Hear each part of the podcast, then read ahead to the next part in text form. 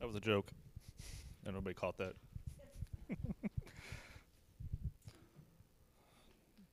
Today we are reading scripture from Luke 3 15 to 17, 21 to 22. This is the baptism of Jesus.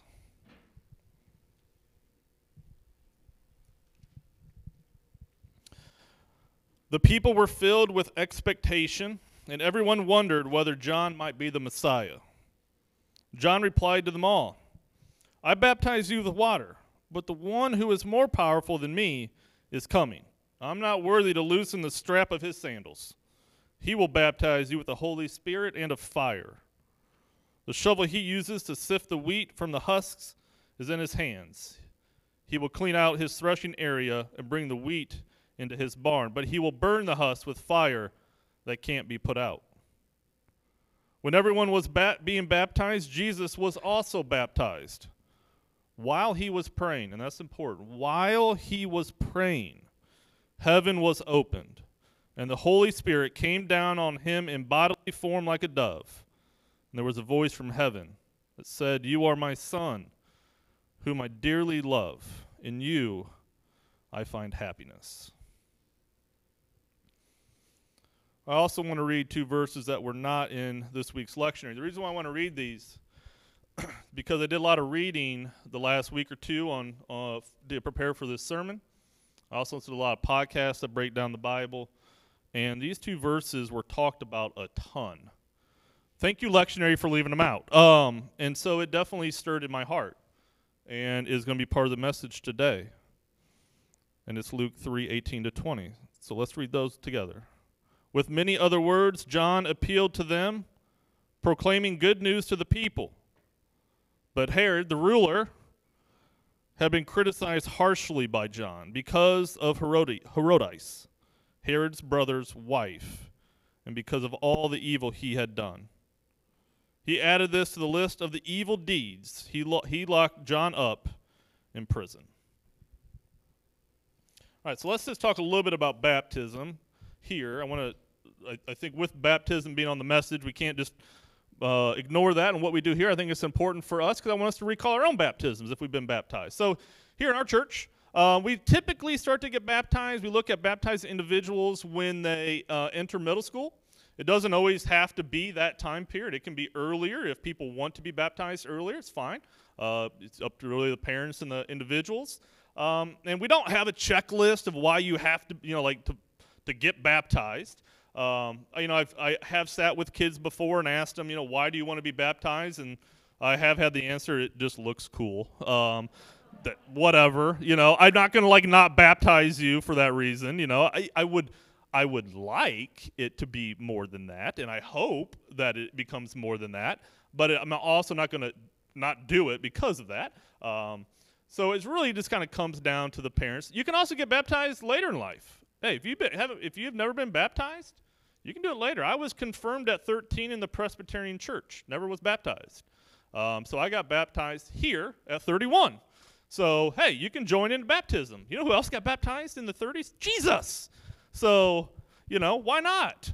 Uh, so that, you know it, it's definitely something available to you. If you've been baptized as a baby, right? You've been sprinkled or whatever. That's very important. We do something also called confirmation here. You don't really like rebaptize people. We don't. Our baptism doesn't trump somebody else's baptism. Um, but what we can do is confirm it because there's times maybe when people get older, especially as kids get older, they want to be able to make that decision for themselves.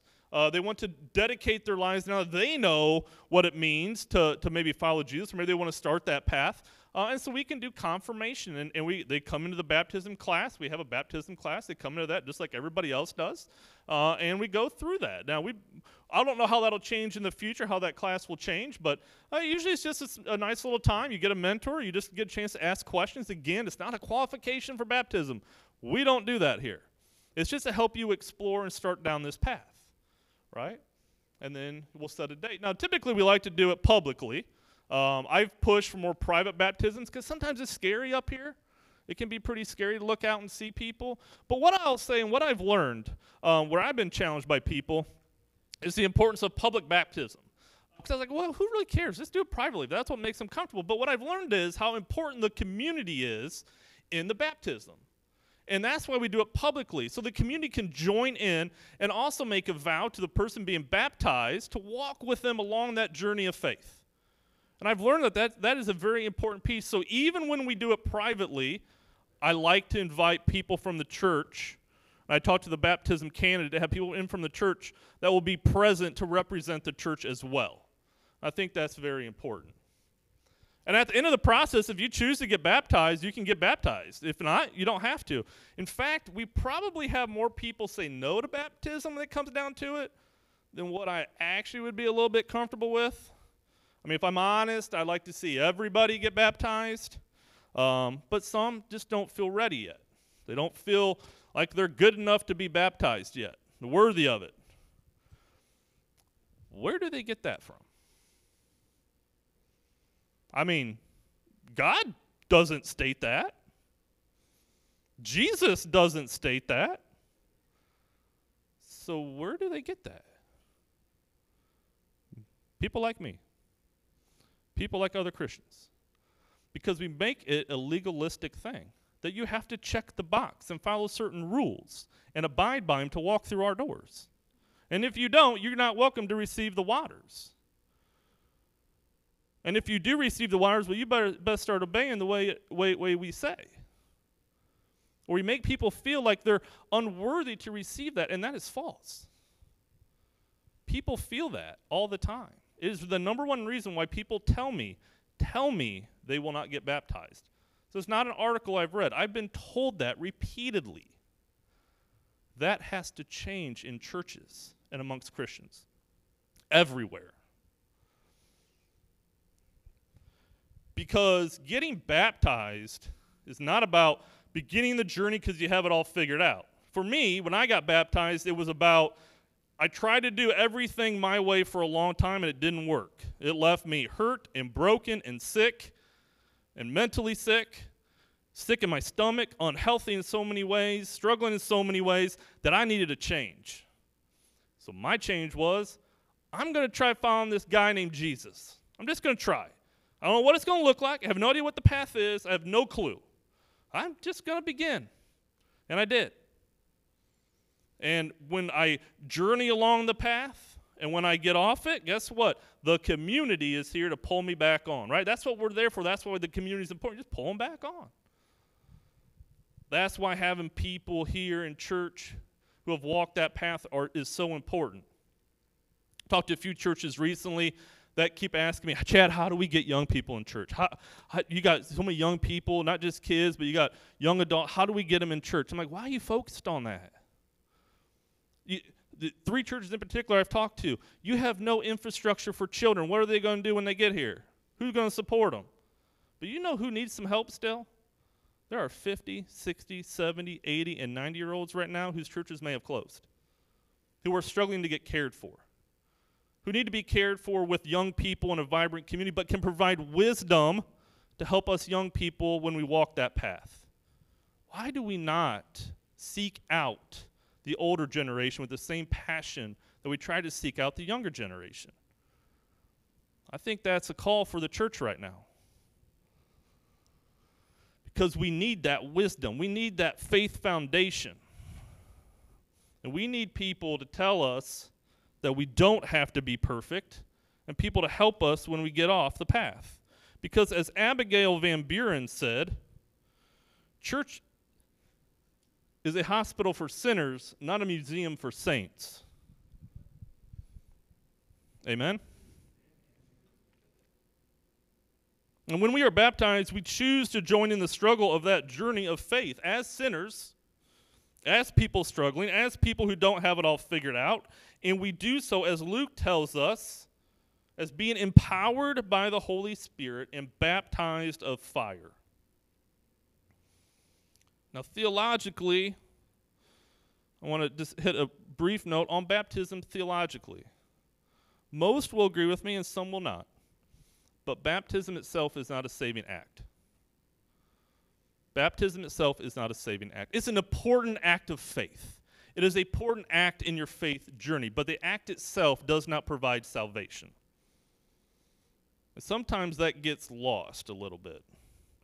People think that they can just be baptized and all good, and I can just go sin away. Not so much.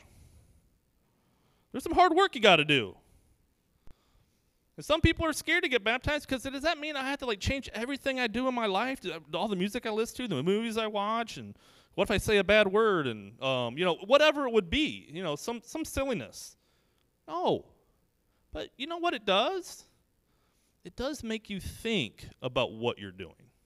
It's made me pause at times and think, should I do this? Is this really what I should do? Or before, if I didn't, if I wasn't trying to follow Jesus, I'd go, I don't care. Does anybody else feel that? I feel that at times. And that to me is what baptism did. It just started me along that path and that journey. And I wonder if that's what it did for some of you, but it also called me to do some hard work. And what is it? What's the hard work? Well, let's look at Scripture. Right? Let's look at John. John is arrested and he's placed in jail, and he's eventually killed because he spoke of the evils that Herod has been doing. Jesus did the same thing. Jesus calls Herod a fox, and not that kind of fox. No, no. Not like your foxy Herod. No, your fox is in the sly, deceitful, bad kind of fox. Herod was not liked much by Jesus or John. They thought he was evil. And sometimes you got to call evil out.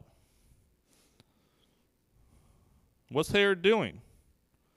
Well, we don't know exactly, but we know he wasn't a good man. John says, starting Luke 3 3, he tells the people that are coming up to receive baptism, tells them to repent for the forgiveness of their sins. So they're doing something sinful that John understands as sinful. He also calls them a brood of vipers. I'm going to use that one sometime. You brood of vipers. In response, the crowd asked John, All right, John, what should we do? John says, If you have two coats, just give one away to a person who has none. Just give one of your coats away. Tax collectors, how about you don't collect unfair taxes? How about you just, just do fair taxes? Soldiers, do not extort money. And don't falsely accuse people. I mean, that's pretty simple, right? I mean, that's none of that's hard. When we falsely accuse people or we're falsely accused, that, that becomes a problem in all areas of our life, does it not? This is reasonable. Help people who have nothing by sharing resources. Don't levy unfair taxes, which keeps poor people poor and oppressed people more oppressed. It's unjust. Don't extort people. That's not good. Don't falsely accuse. Falsely accusing people leads to unjust court rulings, fines, punishments. I mean, it's pretty straightforward. It's also shocking that John had to state this. It's also shocking 2,000 years later, we still have to state it. And one thing I want to make sure that we're aware of as I share some of this, this is not just about calling out wrongful policies or things we see in the world. We can't be partisan in a church. We have to stay issue focused politics is something you can't avoid. But I'm not just talking about governmental. Is there politics in school, Kelly? Yeah. Uh, is there politics in your workplaces? Is there family politics and hierarchies that can be unhealthy? Church politics, Mike, politics at the weather weather weather place you worked at, National Weather Service? I'm sure there was. This is about seeing evil in our in our world, in our community, in our life, where we go, calling it out. This is seeing wrongful behaviors, wrongful policies, and calling it out as Christians, as the gospel tells us. Let's move away. Let's look at let's look at Jesus, why he has come. Luke 4:18. Jesus says he's come to preach good news to the poor to proclaim freedom for the prisoners, recovery of sight for the blind, and to release the oppressed. What's interesting is people did not accept his message. We still don't accept this message today. We won't accept it. Why? Well, I mean, I give him a coat, but may just enable them. I mean, could help them. They should just help themselves. I mean, if they're locked up, they must have broke the law. Maybe the law is unjust. I mean, I'd help them. Recovery of sight, I'd heal the sick. Why don't they just go pay and get the help they need? Maybe they can't afford it. And this was in his home, Nazareth. They rejected him in this moment. Because they said, Isn't he just Joseph's son? Hey, who is this guy? He's Joseph's son. Oh, he's just the Messiah that you're rejecting, but no big deal. He's just Joseph's son. See, we make a mistake in our churches when young people get baptized and grow up, we still look at them as the young people. We don't accept them for where they're at currently in their journey. We hold people to a past life. They held Jesus and only looked at him still as Joseph's son, not as Jesus the Messiah, as Jesus the Christ, and listened to the words that he proclaimed. Jesus was preaching a good gospel. What's John and Jesus asking for in modern terms? They want to create a fair and equal society in which each individual matters. A fair and equal society where everyone matters. I mean, I would hope we wouldn't disagree with that. That feels good. That rights are recognized and protected. Every person's rights are recognized and protected. No one person's rights take a hierarchical position. And decisions are made in ways that are fair and honest.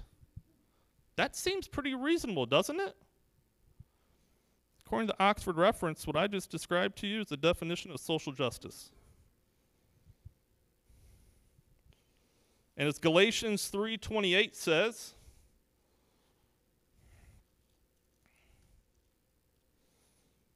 I remember it. Oh, here it is. There is neither Jew nor Greek, there is neither slave nor free, nor is there male and female, for you are all one in Christ Jesus. We are all one in Christ. We are all one as part of God's creation.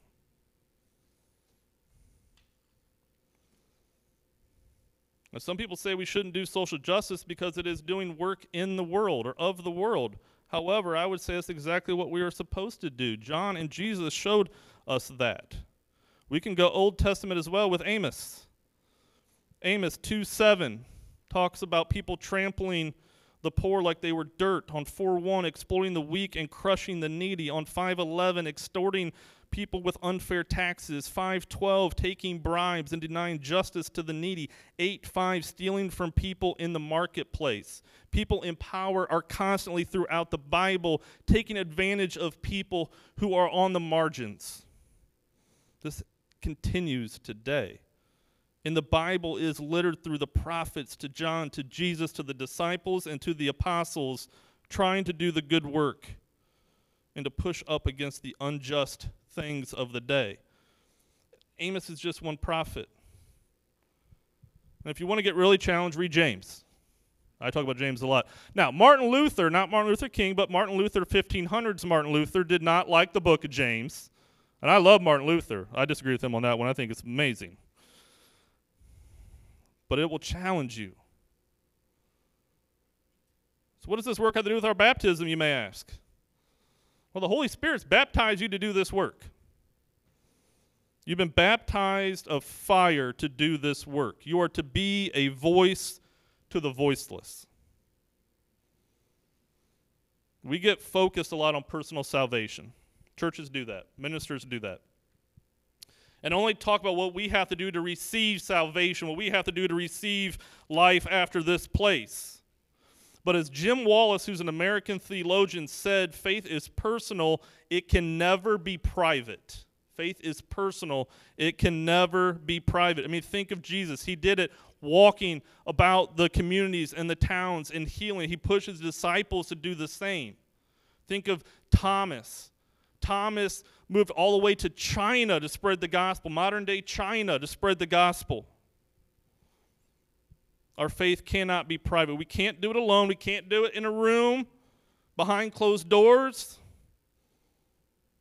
The prophets showed us this, John shows us this, Jesus shows us this, disciples show us this, the apostles show us this. And we forget at times about an entire structure beyond these walls that we're called to work on as followers. People that are baptized and empowered by the Spirit. It's the other day I was in the pharmacy picking up some meds. I saw an older woman in there, and she had to return medication because she couldn't afford it. She has to choose between, as I sat with people this past week, that said, oh, she probably had to choose between eating and getting her medication. That ain't right. And I hope everybody's in agreement with me on that. That ain't right. The gospel tells us to heal the sick. That ain't right. I saw a post by a friend of mine on Facebook talking about kind of the mess that happened in Louisville when the snow hit and they canceled school, let kids out early. Was kind of mess getting kids home, but they had made a point to say make sure you eat a meal before you leave. And somebody said, Well, I wonder if they wanted to have school that day just so kids can get a hot meal because that may be the only meal they get. Kelly, am I correct in saying that our schools is sometimes the only meal a child gets? That ain't right. Nobody Nobody in this room should say that's okay. Not a soul. And I know you guys don't, because you have shown up and proved that you want to feed kids. And what if by helping a few, a few take advantage? I say, so what? If by not doing it somebody goes hungry, I'll choose helping people every time. How we do it is the struggle, not whether we should do it, but we get stuck on the should. We can struggle with the how, but we should never struggle with the should. We can look to more modern day people such as Dietrich Bonhoeffer. If you're not familiar with Dietrich Bonhoeffer, you should check him out. He's probably my top ministry idol that I have as far as anybody that I probably look up to in ministry and I read about. He was a Lutheran pastor and theologian in Germany during the rise of Hitler. Bonhoeffer actually spent time in America getting his doctorate in New York City and attended uh, a black church in Harlem and was blown away by the spirit of that church. Heavily influenced his work and how he started to recognize people from the standpoint of oppression and the struggle that they have. It changed his calling and his faith. He returned to Germany, and when Hitler came to power, he fled back to America, was only here for a few weeks. He realized, I need to go back. I got to go back and do something. It's my country.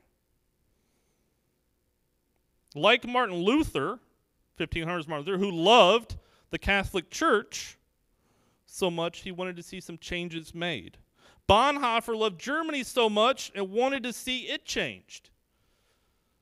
This idea, if you don't like it, get out, is not in our history as Christians. Because we love something, we should fight for it to be better, like they did. Should fight for it to reflect the grace of God and the love of God. When Hitler came to power, he spoke out on behalf of the church. He did this because he saw evil and not good. Bonhoeffer then was part of the assassination plot to kill Hitler, and it failed. And he got arrested. And he then was killed for it. It's an interesting twist in Bonhoeffer's story. And Bonhoeffer's a big example at an absolute terrible time in world history. But this history ties together the story of those in the Bible that do the work, speaking up for those that can't, to protect vulnerable people and, and to do the good work, to hate evil. And that church in Harlem was empowered by the Spirit. Think about that. That church in Harlem influenced Dietrich Bonhoeffer to stand up against Adolf Hitler, one of the most cruel human beings in human history. Don't tell me a place of faith doesn't have the power to do some amazing things and influence some people to do some amazing things. When we are empowered by the Spirit and living out our promise of our baptism, we can find the courage to do it. We are baptized of fire. And we should take a chance to do something that scares us, something that energizes us.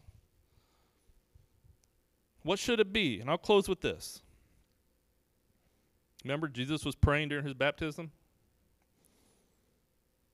We need to also be praying. Jesus relied on God a lot through prayer. He relied on God to feel the Spirit working within as we need to do. We need to feel the Spirit working within so we can understand our own calling. Like Bonhoeffer realizing his mistake when he fled to America and returning to Germany, even though it was dangerous. Like Jesus, who prayed to God to find the courage to continue his journey to the cross and eventually his resurrection. Like the disciples who kept preaching the good news even when faced with their own mortality. We can use prayer to give us strength to take on whatever challenge that we may have ahead.